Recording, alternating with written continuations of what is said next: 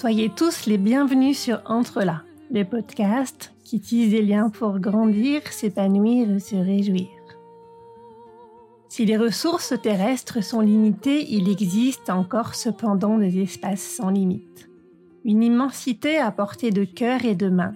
L'infinie richesse est dans nos liens. Cette richesse-là, cette immensité-là, que j'ai envie avec vous de révéler et de partager. Cher auditeur, cet épisode est pour toi. Entre là.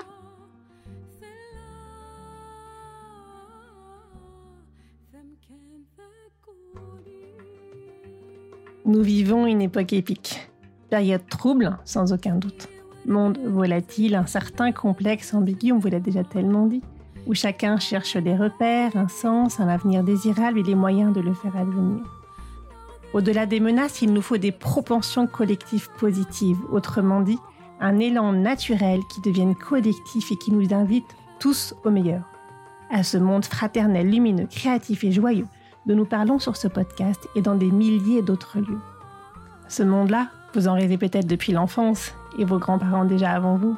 Alors, qu'est-ce qui fait qu'il aurait des chances aujourd'hui de se concrétiser? Après des milliers d'années de belles et bonnes choses, mais aussi de beaucoup de violence et de domination ce monde-là, comment est-ce qu'il pourrait émerger? Pour aborder ces sujets essentiels, je vous propose de passer aujourd'hui un moment en compagnie d'Olivier Frérot.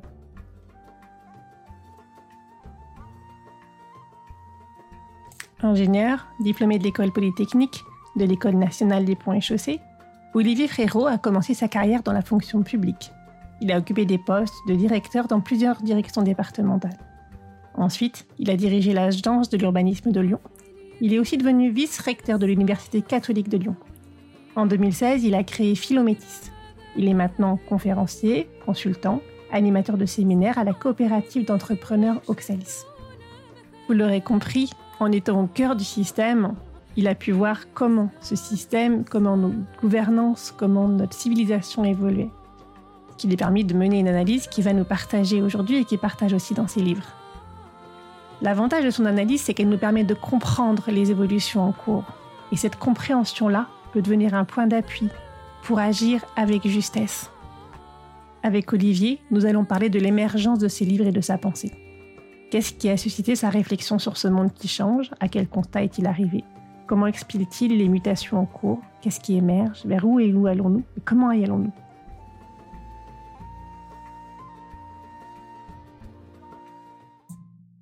Bonjour Olivier, vous avez écrit huit ouvrages sur les mutations en cours, l'émergence d'une société neuve et vive, une civilisation de la vie. Qu'est-ce qui a suscité cet élan? D'où vient votre analyse?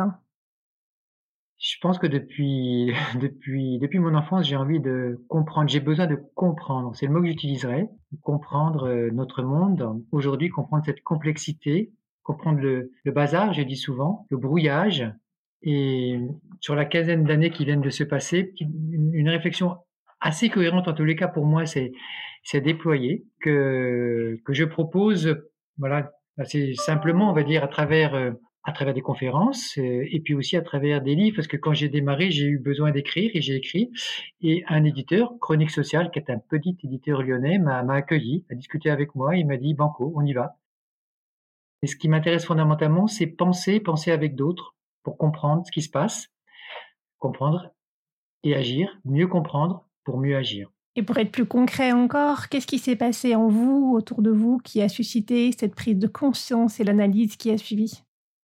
Mes enfants m'ont bousculé.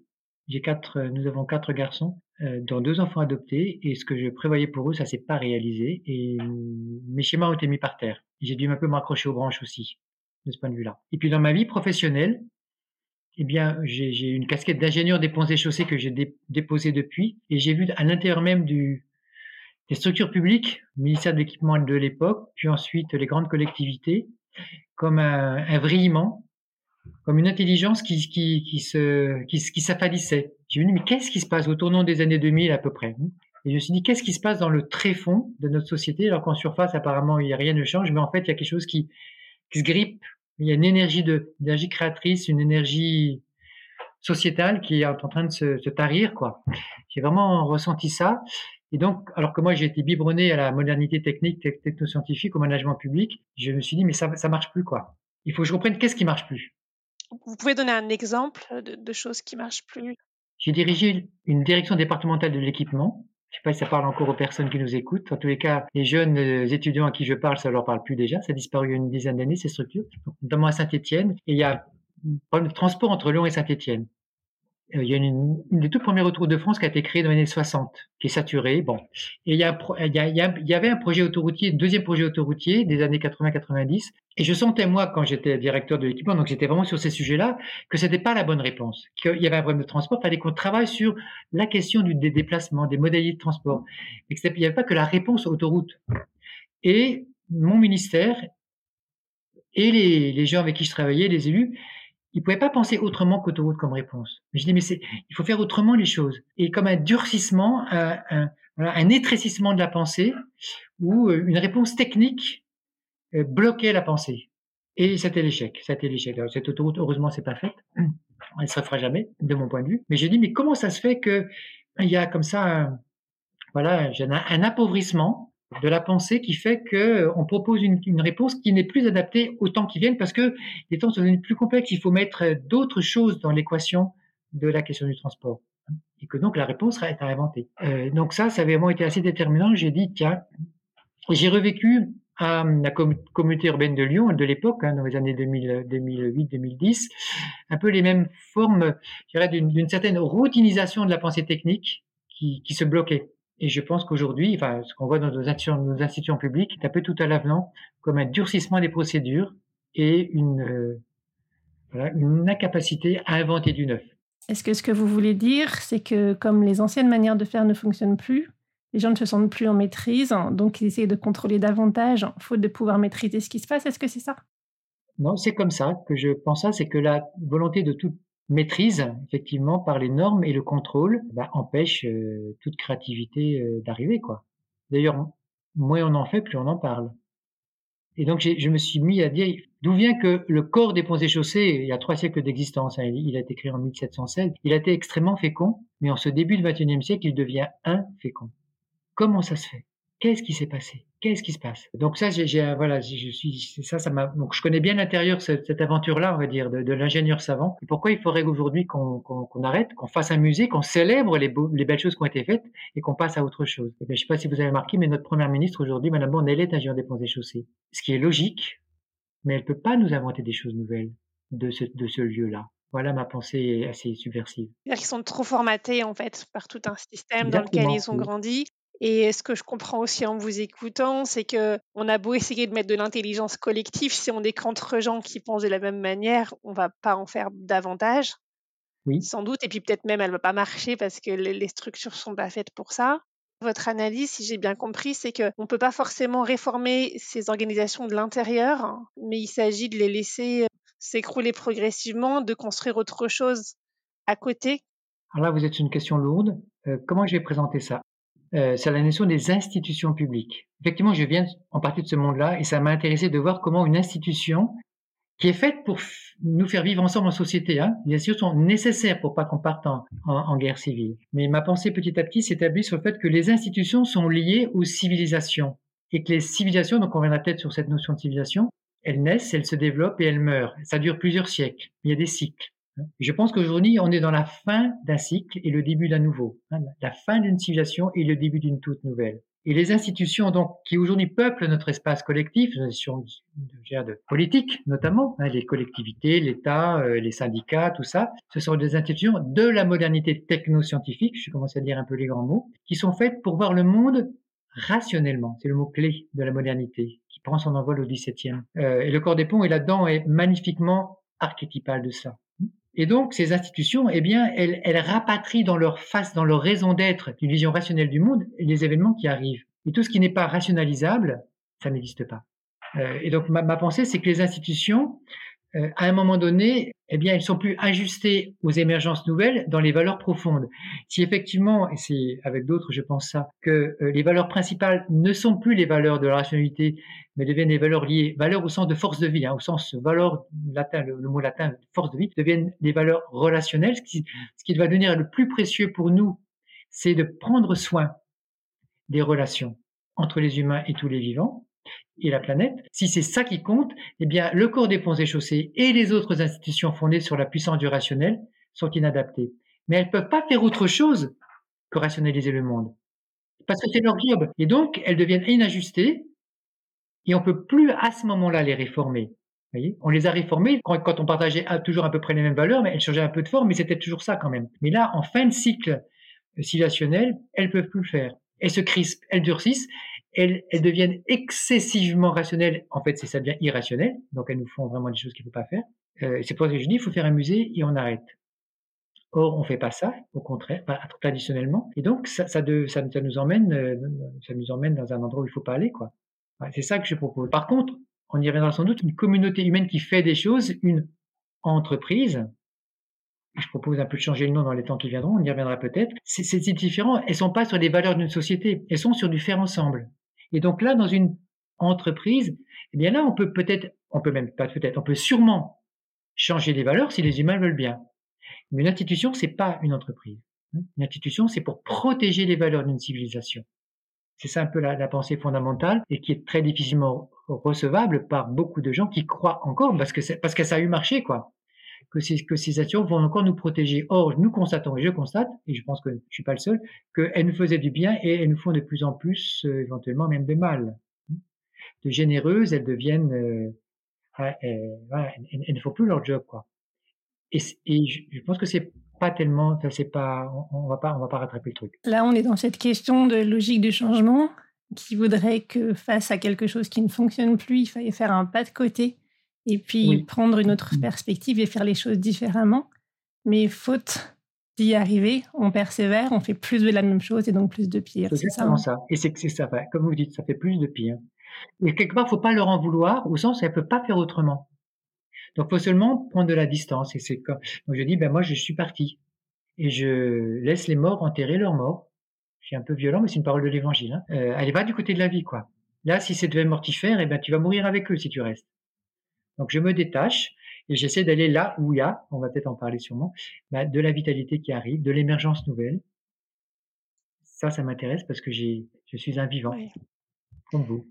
Alors, je ne sais pas si on va pas reprendre tout le livre, quoi que j'aimerais bien, mais l'analyse que vous faites, est-ce que est-ce qu'on peut la brosser rapidement en fait ces changements de civilisation et ce vers quoi on va aujourd'hui? Oui, ça nous faudrait du temps. Donc, je vous dis, ça dure plusieurs siècles. Je pense que aujourd'hui, donc, s'épuise euh, cette vision qui fut très féconde d'une vision techno-scientifique du monde, avec la découverte des, lois physico-mathématiques, hein, 17e, 18e, 19e, et où, les humains d'Occident, équipés de ces découvertes et de la technique qui sont mises à développer à partir de la science, eh bien, se sont devenus surpuissants.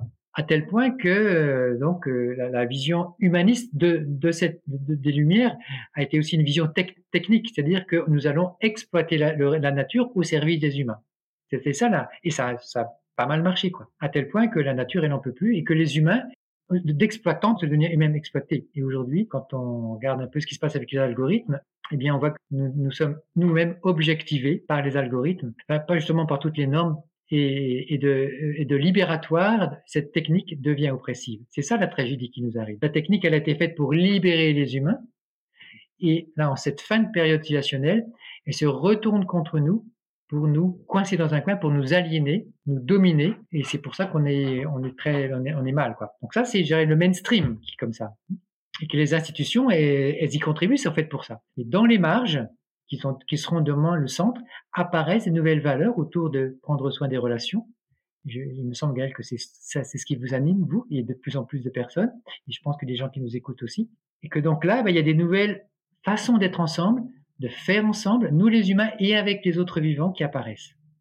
Il y a toute une nouvelle cohérence intellectuelle qui apparaît de ce côté-là. De ce que c'est que la science, que c'est que la connaissance, que c'est que la spiritualité, que c'est que la croyance, que c'est que, que les institutions, etc. Et c'est ça qui m'intéresse de, de penser et de, et de, et de nommer pour montrer qu'une une nouvelle cohérence. Je suis plutôt sur le champ intellectuel, hein, même si, alors, même si quand une situation démarre, c'est plus profond, bien sûr. Hein, c'est du côté d'une force de vie qui se lève. On est plutôt du côté du spirituel, hein, du souffle qui, qui monte, quoi. Mais qui a besoin aussi, parce que nous sommes aussi des êtres de pensée, nous les humains, d'être mis en pensée. Et moi, mon job, si je puis dire, c'est de, de dire, voilà, ça, ça tient debout. Mais il y a une incompatibilité paradigmatique entre la modernité rationnelle, qui, qui, a, très cohérente elle aussi est belle pendant 400 ans, mais qui est épuisée dans sa fécondité, qui nous emmène dans le mur, comme je disais, et qui, et qui de libératrice maintenant devient oppressive, et une nouvelle dynamique civilisationnelle apparaît, qui est radicalement au niveau de la racine différente.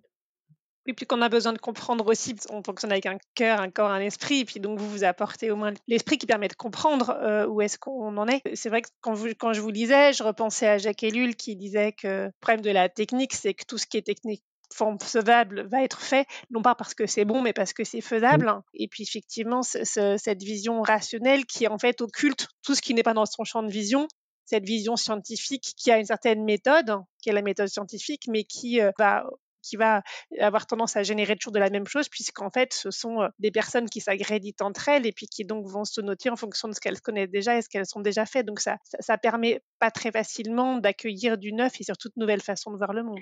C'est tout à fait ça.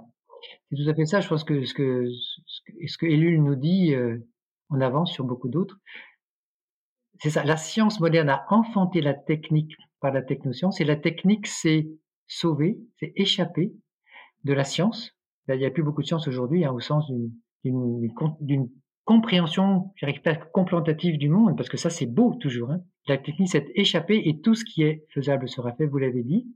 Ce fut pour le meilleur, ça devient pour le pire.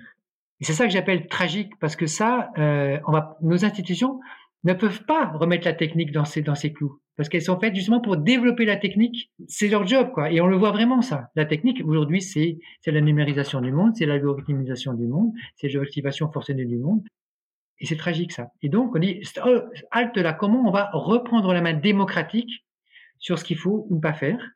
Eh bien, nos institutions ne peuvent pas le faire aujourd'hui. Elles sont, elles sont parties dans le, dans, voilà, dans, une, dans, une folie en fait. Hein. Et, qui, euh, et, je pense que les humains que nous sommes, alors il y a donc eu quelques personnes avant et même avant Ellul qui disaient ça, mais ça se, ça augmente le nombre d'humains, et pas seulement en Occident, hein, qui disent attendez là, ça, ça, ça déconne votre affaire là, parce que nous, nous ne sommes pas justement uniquement des paquets de big data. C'est les robots qui sont comme ça.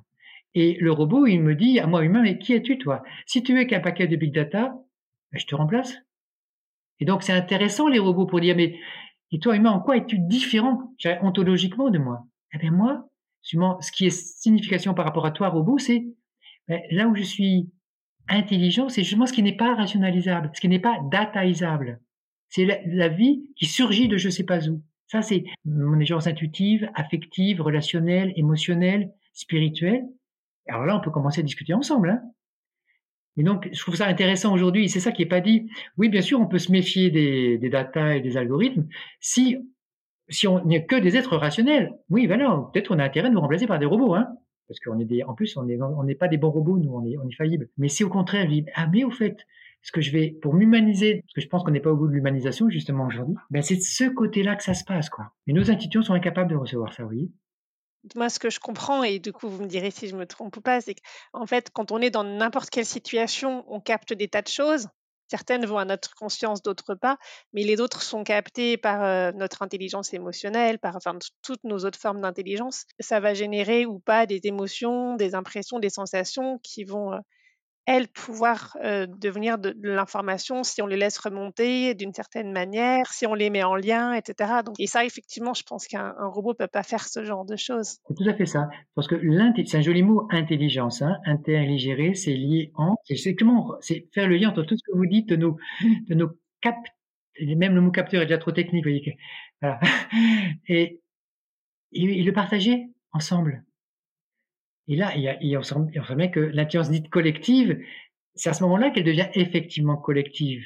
Alors, c'est vrai qu'il y a des méthodes pour la déployer, mais ça, c'est génial, quoi. Enfin, voilà, c'est quelque chose qui est, mais il faut l'expérimenter en soi-même. Dans, dans c'est l'expérience euh, profonde, ça. Euh, mais si on n'a pas expérimenté ça, j'en parle, ça, glisse sur les plumes du canard, les gens comprennent pas, quoi. Mais si je l'expérimente, ça a bon goût, quoi. Il y a un goût de, de joie, il y a un goût de vie profonde, un goût d'intensité et j'ai envie d'y revenir. Donc la question, c'est comment, eh bien, c'est le cas un peu de notre jeunesse aujourd'hui, hein, comment leur proposer et qu'ils arrivent à vivre ça. À ce moment-là, ils vont expérimenter des choses nouvelles, mais à partir de là, quoi. on arrive à trouver des brèches. Euh, avec une amie, on fait des ateliers en collège. Euh, on arrive comme ça à vivre des expériences très simples, mais avec une qualité de présence qui effectivement fait émerger quelque chose chez eux et très naturellement, très simplement. Donc c'est possible, effectivement, je pense que c'est lié à une qualité de présence. Qui, va être contagieuse en fait, qui va ouvrir des choses chez les autres. Oui, le, mot présence est, est très important, présence au monde peut-être pour qu'on puisse comprendre, c'est intéressant aussi de voir ce qui s'est passé dans les autres civilisations, sans, vous faire reprendre tout le livre, mais ça permettrait peut-être à ceux qui nous écoutent de comprendre finalement comment on est passé de l'une à l'autre et, comment c'est possible, du coup, de passer de celle-ci à quelque chose d'encore meilleur. Alors effectivement, le, cœur de, ce petit livre-là, c'est euh, ce que j'appelle la matrice des civilisations, et c'est un recul sur à peu près 3000 ans d'histoire sur le passage, euh, donc là je fais un peu en gros cinq civilisations, donc je raconte cette histoire euh, dans la grande, ce que j'appelle le Grand Occident, euh, Europe, Méditerranée, euh, Proche et Moyen-Orient, donc cette grande ère qui vit ensemble en fait depuis depuis fort longtemps. Comment depuis depuis moins 3000, enfin 3000 avant Jésus-Christ jusqu'à aujourd'hui, cinq situations se sont un peu succédées et le passage de l'une à l'autre et en général ça se passe pas bien quoi. Donc quand on passe du Moyen Âge à la modernité, il y a les guerres de religion là au XVIe siècle ça, ça effondre la magnification du, du Moyen Âge, où les institutions ecclésiastiques majoritairement de ce moment-là se retournent contre contre elles-mêmes, ils font la guerre civile et religieuse et ça repart avec la modernité, avec des nouvelles institutions à ce moment-là. Et ça s'est passé aussi avant l'effondrement de l'Empire romain d'Occident, pour, ce qui concerne l'Europe. Et puis, j'ai un autre moment où euh, ce que je dis, c'est l'émergence de la, philosophie en Grèce, donc c'est-à-dire une vision rationnelle du monde qui démarre vers le 5e, 6e siècle, à partir d'âges mythiques qui sont magnifiques aussi, d'ailleurs aujourd'hui, qui sont bien regardés parce qu'il y a bien de ressources là pour penser les temps qui viennent. Donc il y a cinq grandes civilisations qui sont toutes belles et cohérentes, mais qui sont euh, radicalement différentes l'une de l'autre. Donc passer de l'une à l'autre, ça se passe difficilement.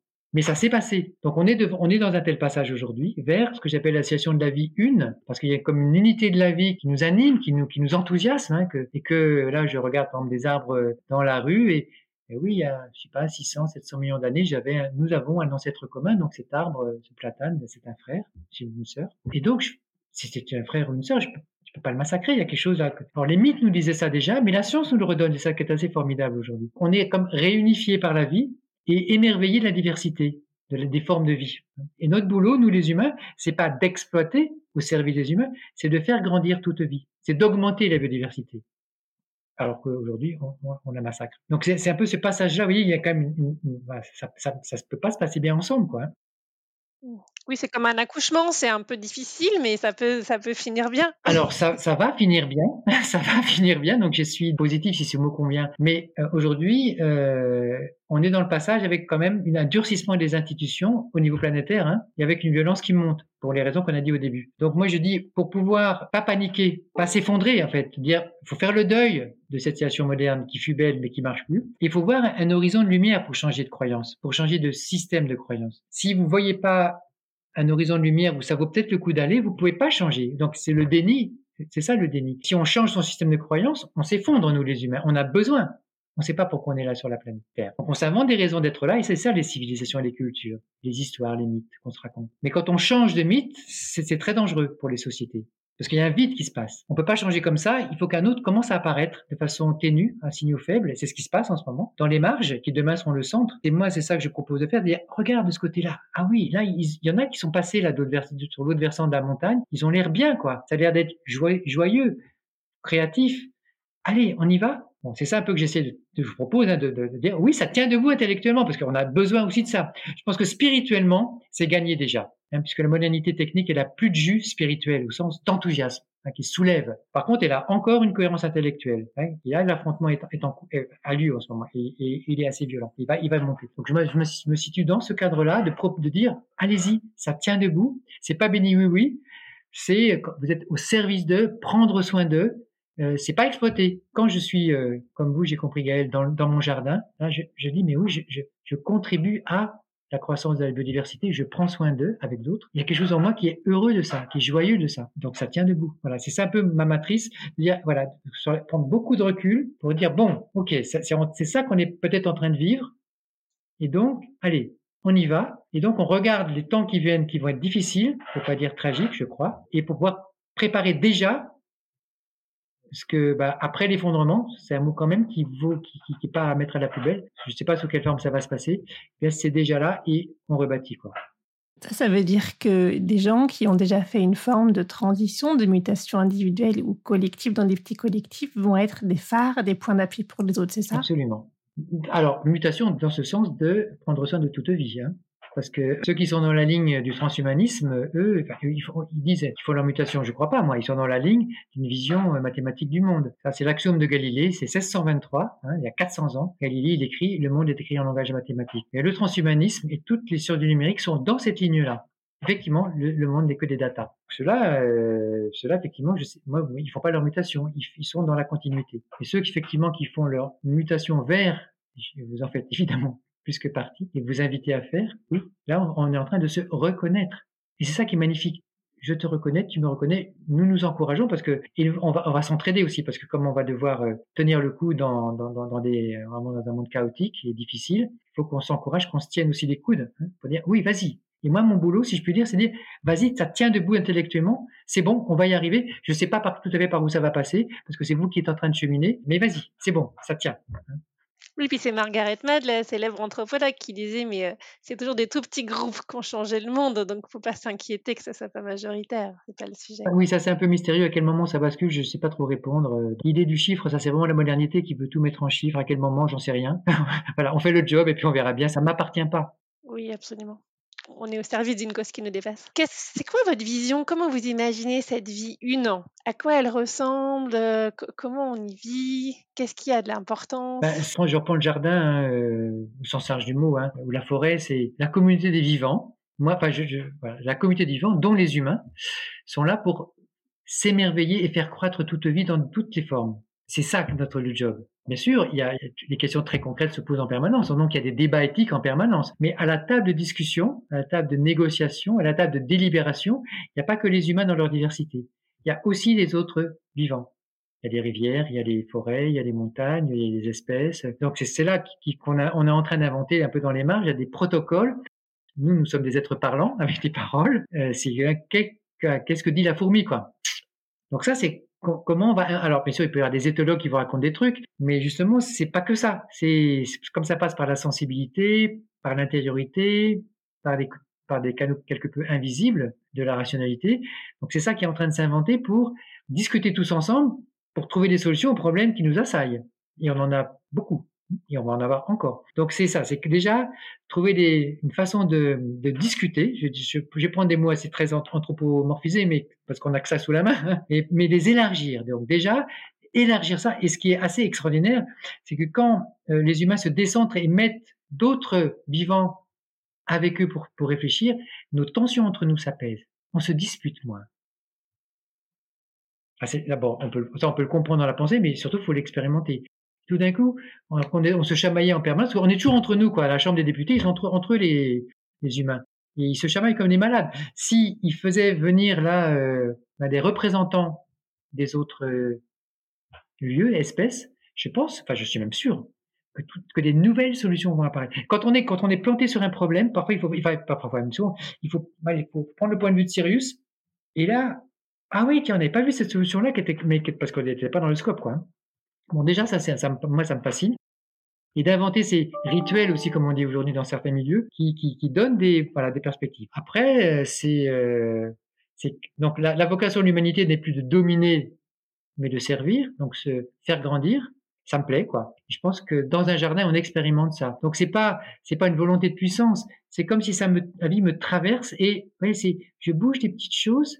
Donc je suis, mon action est importante, hein, mais elle est fine, quoi. Quand je dis moi, c'est de collectif aussi. Hein. Voilà ce que je ressens. Maintenant, nous sommes en train d'inventer. Alors, ça se passe.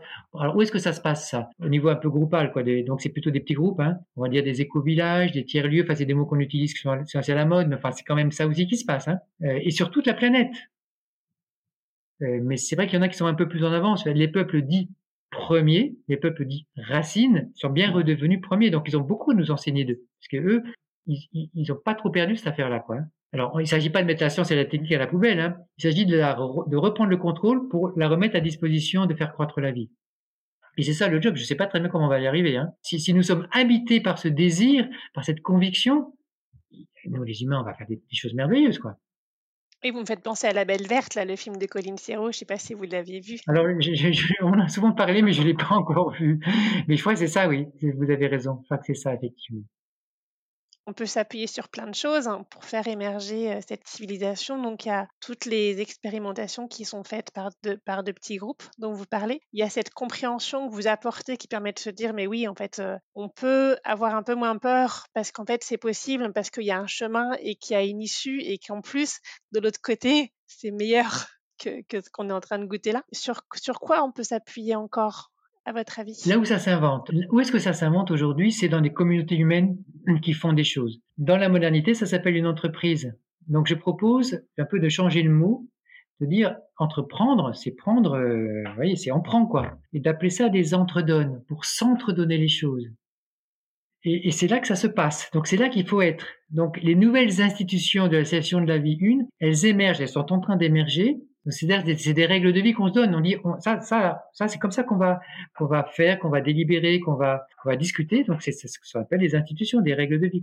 Donc c'est là qui, là que ça se passe, si je puis dire. Et plus dans nos institutions qui elles peuvent pas le faire pour les raisons que j'ai expliquées tout à l'heure. Donc c'est là que c'est là que j'essaye d'être. Moi, j'essaie d'être dans pas mal d'endroits et de penser à partir de ce qui se passe. Parce que si je, si je projette ma pensée devant, en fait, la pensée, elle n'est pas créative. Elle répète ce qu'elle, ce qu'elle a déjà pensé. C'est la vie qui est créative. Donc, vous êtes dans des lieux de vie. Et là, et comment ça se passe? Et ah oui, toi tu fais comme ça, tu as d'inventer ça, et, et, et, ça, et toi, et, toi tu fais aussi comme ça. Et j'essaie de voir comment il y a des valeurs communes de fond. C'est des valeurs fondamentalement sur les relations, sur prendre soin des relations, euh, sur prendre soin des corps vivants, sur la concrétude du monde. Avant, on pourrait, dans certains bouquins, j'en parle aussi. Et c'est ça qui me paraît, ah oui, bah oui, c'est bon. Hein. Mais chacun le colore à sa façon, à la façon du groupe, à la façon de la personne.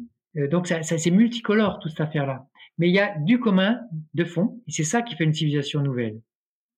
Et ça se passe dans plein d'endroits, il y en a de plus en plus. Alors c'est vrai que j'ai changé mes lunettes, donc j'en vois plus, mais je pense vraiment qu'il y en a de plus en plus, celui-là. Et vous en faites partie, Gaël, en, en venant vers moi. Euh, ah oui, tiens, vous aussi alors. Ah oui, super ça et dans les entreprises, en fait, ou les entredonnes, effectivement, c'est un beau nom à leur donner. On a peut-être les entreprises libérées, les coopératives, euh, les scopes, euh, mais pas que, sans doute. Alors, voilà des exemples où il y a eu, il des, c'est des, statuts qui sont censés favoriser ça, mais c'est pas, pas toujours le cas. Mais il y, a, mille formes possibles. Il peut y avoir une entreprise, je dirais, avec des actionnaires dits privés, qui peuvent être très situation de la vie, et puis des coopératives qui ne le sont pas du tout. Hein. C'est donc, moi c'est la variété des formes qui m'intéresse, mais à condition que le fond soit soit soit tenu quoi. Le but du jeu, c'est pas de faire croître l'argent, c'est faire croître les relations. Il y a toujours de la croissance, mais c'est de la croissance relationnelle et qualitative.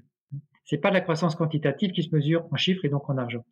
La, tragédie de, de, des entreprises de, de néolibéralisme, c'est que c'est l'argent est la finalité alors que pour les entre-donnes, l'argent est un moyen important, mais n'est un moyen. Les transactions ne sont pas, toutes forcément en argent. C'est pour ça que c'est autour de la question du travail, tout, tout, tout, tout reprend du sens hein, à ce moment-là. Donc effectivement, c'est alors c'est plutôt dans des pas trop grandes, hein, mon expérience, parce que nous les humains, eh ben, nos corps vivants, ils peuvent être en relation sensible avec quelques centaines de personnes, mais pas des dizaines de milliers. Donc euh, si on veut dans une entre-donne pouvoir un peu voir un peu ce que elle fait dans son ensemble, parce que c'est ça qui compte pour que je donne le meilleur de moi-même. Faut que je sois pas un rouage isolé. il faut que je puisse euh, un peu voir l'ensemble, quoi. Et donc, c'est quelques dizaines, centaines de personnes à ce moment-là. Hein. Et donc, l'enjeu politique qui m'intéresse et que je sais pas très bien comment on va y arriver, c'est comment, mais comme on est comme 8 milliards sur la planète aujourd'hui, nous les humains, comment on va y arriver euh, à, s'organiser à 8 milliards? Et c'est là où j'ai plutôt le concept de, de subsidiarité ascendante, où c'est de petits groupes qui va à une échelle supérieure déléguer du pouvoir, alors pas du pouvoir, du pouvoir de dominer, mais du pouvoir de réseauter, tout en gardant le pouvoir faire à la base.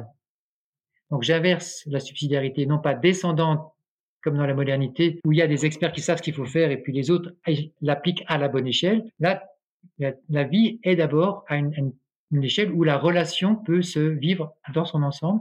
Et ensuite, il y a une délégation à des échelles supérieures. C'est ça un peu que j'essaie de voir comment ça se passe. Et aujourd'hui, on est dans, on est, on est, on n'a encore jamais fait ça, quoi, à, cette échelle-là. Hein. Oui, c'est vrai qu'il y, a pas mal d'expériences aussi, on, en parlera peut-être une autre fois, mais euh, au niveau de la manière de gouverner, euh, même des pays, euh, qui partent de la sociocratie ou d'autres, logiques, d'autres approches pour essayer de voir comment ça peut se passer effectivement différemment. Mais c'est, ce qui est intéressant, c'est de savoir, même si on n'a pas tous les réponses, c'est juste que c'est possible en fait. Et c'est pas une fatalité de continuer comme on, comme on est jusqu'à ce que mort s'en suive en fait. C'est vraiment pas une fatalité. Oui, et c'est, pour ça, moi, je, j'essaie de d'espérance. Ce qui n'est pas une fatalité, c'est que, comment dire les choses? Enfin, on est mal barré quand même. Hein on est mal barré au sens où si effectivement le réel est rationnel, comme le dit le philosophe Hegel, hein, qui est un peu le, point d'orgue de cette modernité rationnelle dans, dans, toute, mais dans sa puissance aussi. Si le réel est rationnel, tous les indicateurs sont au rouge aujourd'hui, continuent de rougir, climat, biodiversité, social, et on continue les bêtises, alors, est-ce qu'on n'est pas intelligent, nous les humains? Qu'est-ce qui se passe quoi? Ben, Rationnellement, ça passe pas. quoi. Et donc, les, l'éco-angoisse, la solastalgie, elle est justifiée. Et, l'angoisse de notre jeunesse aujourd'hui, effectivement, ils comprennent, mais nous c'est foutu cette affaire-là. Mais si nous, de nouveau, croyons que le réel n'est pas que rationnel, qu'il y a des lieux où ça s'échappe, où il y a des espaces qui se passent, c'est là où l'espérance se glisse. On ne sait pas comment on va le faire, hein, mais on va trouver quelque chose. À condition qu'on se mette autour de la table et qu'on croit qu'on va trouver quelque chose, et qu'on croit dur comme fer qu'on va trouver quelque chose. Et le miracle se passe. Les humains, quand on se met autour de la table sur une question difficile et que dans la confiance et l'espérance, on se met à chercher et à travailler, des nouvelles solutions arrivent. A fortiori, là, par exemple, si on met aussi les, autres vivants autour de la table. Donc, c'est ça que je propose de dire. Donc, on est, alors, on est sur des notions qu'effectivement, que la rationalité ne peut pas attraper. L'espérance, elle n'est pas rationalisable. Mais notre expérience humaine d'humain vivant, c'est que l'espérance, elle est performative. Mais il faut rentrer dedans. Mais les institutions ne peuvent pas porter ça. Si je dis au cours des ponts, écoutez, on n'a pas la solution, mais on va, on va se mettre dans l'espérance, euh, bien sûr, ça n'a pas de sens. Donc je peux pas faire ça, quoi. Ça marche pas. Mais avec vous, Gaël, et avec d'autres, je dis, allez, on y va. Et là, ça marche. Donc c'est ça qui me paraissait fascinant. Et ça, ça rejoint toutes les grandes spiritualités du monde hein, aujourd'hui. Hein. Toutes elles sont, sinon ça marcherait pas. Elles seraient pas, seraient pas là, quoi. Voyez et donc c'est là aussi qui me fascine, c'est que on s'y met tous autour et on invente, on co-invente, on co-découvre de nouvelles façons de faire, de nouvelles façons d'être au monde. Chacun avec son trésor, chacun avec sa facette du diamant. Donc c'est, voilà, je suis un peu dans cette dans cette quête là, dans cette dans ce regard là. C'est un peu ce que j'ai compris de votre livre. Ce qui m'a aussi plu, c'est que vous dites pas on met tout à la poubelle et puis on recommence de zéro. Mais dans chaque civilisation, il y a eu quelque chose d'intéressant, de pertinent qu'on peut aller chercher et qui sont aussi des points d'appui pour construire ce monde de demain et cet avenir désirable. Ah oui, ça c'est. Alors, jusqu'à assez récemment, j'ai insisté beaucoup sur les discontinuités. Et là, effectivement, avec ce travail-là, je me suis rendu compte que nous héritions des situations passées, qu'on a ça dans notre sac à dos collectif, et que donc on peut prendre certains des éléments, les relancer, les réactualiser. Si je parle notamment des mythes et des, si je prends le chamanisme hein, ou l'animisme, hein, puisque ça monte en ce moment dans des tas de lieux et, et c'est c'est fascinant. On invente un nouveau, enfin ils inventent, nous inventons une nouvelle façon d'être chaman. Hein on, va s'enseigner parce qu'on hérite. Donc on a, on a plein dans notre sac à dos depuis tellement de milliers d'années d'histoire, quoi. Et les archéologues, les anthropologues, les, conteurs nous racontent des histoires, mais écoutons, quoi. Et ça, on en refait quelque chose de neuf. Donc bien sûr, il y a de la discontinuité. il y a aussi de l'héritage, de la transmission, de la tradition qu'on peut renouveler. Et c'est à cette, à cette articulation de d'héritage et de toute nouveauté que les choses se passent. Et ça, c'est drôlement jouissif. Hein. Il y a quelque chose en moi qui est heureux de, de comprendre comment eux, ils faisaient et de le relancer de façon neuve. Et c'est ça notre job, je pense. Pour ça, il faut s'intéresser à tout un chacun, de toujours à toujours. Enfin, ça, c'est cette polycuriosité, j'aurais tendance à dire, qui m'anime, mais je crois beaucoup d'entre nous. Et donc, c'est création, transmission, création, tradition, quoi. Ouais, l'équilibre entre les deux, quoi. Est-ce qu'il y a des, une expérience que vous avez, à laquelle vous avez participé ou assisté qui vous a fait vivre ce genre de choses, quelque chose, euh, une forme de, de réussite ou, de, que vous auriez vécu, que vous auriez envie de partager? Euh, J'ai vécu une assemblée de la forêt avec euh, quelques, on était une quarantaine dans un bois pendant cinq jours, il y a un an. Essayer d'expérimenter justement une délibération avec les vivants non humains. Et donc ça, c'est une expérience qui était magnifique de, ah oui, c'est possible quand je dis décentrement. Parce que aussi, on s'est, on un peu disputé entre nous parce que les humains, c'est pas faire un peu autre chose à un moment donné. puis là, je sais pas, il s'est passé un peu miraculeusement. Il, voilà, et ben, il faut s'intéresser aux fourmis, il faut s'intéresser aux chiennes, il faut s'intéresser au ruisseau. Et là, tout d'un coup, cet apaisement qui s'est passé entre nous, c'est au du deuxième jour. Là, il y a comme une, communion. Je pense que le végétal, aujourd'hui, a beaucoup de choses, beaucoup de choses à nous dire. Beaucoup de choses à nous dire. Voilà, je sens quelque chose de, de puissant. D'ailleurs, aujourd'hui, quand on parle notamment des arbres, de la forêt, euh, plein de choses nous, sont données par la science et par les, mythes. Plein de choses. Et là, je sens quelque chose de très puissant au sens de, au sens de, vitalité qui apparaît de ce côté-là. Oui, et, aussi bien dans la manière dont ils communiquent entre eux que la manière dont ils se régénèrent entre eux, qui est inspirante pour nous, et puis de, et puis de comment, en, présence du végétal, on peut aussi, nous, euh, peut-être modifier notre rapport au monde. Et puis s'émerveiller, comme vous le dites, c'est aussi là qu'on ressent de la gratitude, qui est quand même l'une des plus belles émotions. Ça, ça donne de l'enthousiasme et de la joie et souvent de l'énergie aussi pour faire des choses euh, nouvelles, différemment, pour euh, soutenir les autres, etc. Est-ce que, pour conclure, vous aimeriez euh, partager un message, une lecture qui vous a inspiré, des propos qui vous inspirent encore aujourd'hui? Alors, il y a beaucoup de pensées vraiment bonnes du côté effondrement qui disent, voilà, pourquoi ça plante. Ça commence à venir de l'autre côté, du côté des émergences. Hein. Bon, le, dernier livre de Gal Giraud sur, sur une théologie politique de l'Anthropocène, composer un monde commun et comment une tradition large apporte son obol. Et il y a un autre livre que j'ai en ce moment d'un philosophe chinois qui s'appelle Zhao Tiang, qui s'appelle Tiangxia, tous sous le ciel. C'est la même dynamique. Tous ensemble, comment on va faire Donc c'est plutôt la tradition confucianiste, taoïste confucianiste, qui est euh, ben, comment on va rassembler nos différences. Et j'ai trouvé que ça colle, quoi. Chacun avec sa, sa facette, quoi. La philosophie pour trouver des façons de s'organiser ensemble pacifiquement dans nos immenses différences, mais on, essayant d'attraper du commun profond. Il y a Charles Peggy que je lis beaucoup, parce que Peggy, il a un siècle, il est mort en 14, 1914, et il, a vu d'avance l'effondrement de la modernité.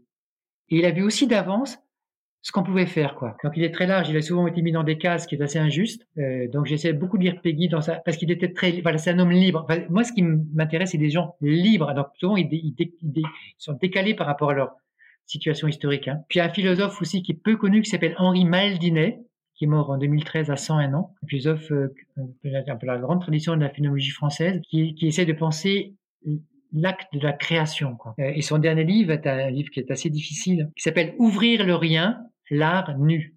Ça s'adresse aussi à, l'art, à, l'acte de création, au rien. Et là, c'est justement c'est un philosophe occidental qui va aussi chercher à penser le vide, le vide créatif. Et là, il va chercher aussi du côté de l'Orient. Donc, vous voyez, c'est, ces penseurs qui vont élargir, qui vont aller chercher loin, euh, dans une tradition, qui vont essayer d'ouvrir et, de métisser, de faire du neuf avec ça. Quoi. C'est un autre penseur important pour moi, c'est Édouard Glissant, qui est là, sur la créolisation du monde, un penseur des Antilles, qui là aussi va essayer de, à, à travers l'Afrique, l'Amérique, l'Europe, qui s'est passé dans les Antilles de façon très très douloureuse et qui aujourd'hui peut-être peut faire du, bah, pas peut-être sûrement, mais est en train de faire du tout neuf, ce mot de créolisation. donc de ces rencontres euh, quelque part imprévues, qui sont difficiles et puis qui deviennent créatives. Voilà quelques auteurs que, qui, qui m'animent et qui me nourrissent. Merci beaucoup Olivier. Merci pour vous Gaël. Merci à vous pour votre écoute. Si vous souhaitez contacter Olivier Fréau, en savoir davantage sur ses actions, ses livres, vous trouverez toutes les informations utiles dans la description de cet épisode. Ce podcast n'est pas seulement le mien, c'est aussi le vôtre, c'est le nôtre. Si vous voulez contribuer, intervenir, proposer, contactez-moi. Si vous avez aimé cet épisode, partagez-le autour de vous, mettez des étoiles pour le noter et abonnez-vous pour ne pas manquer les prochains. À très bientôt!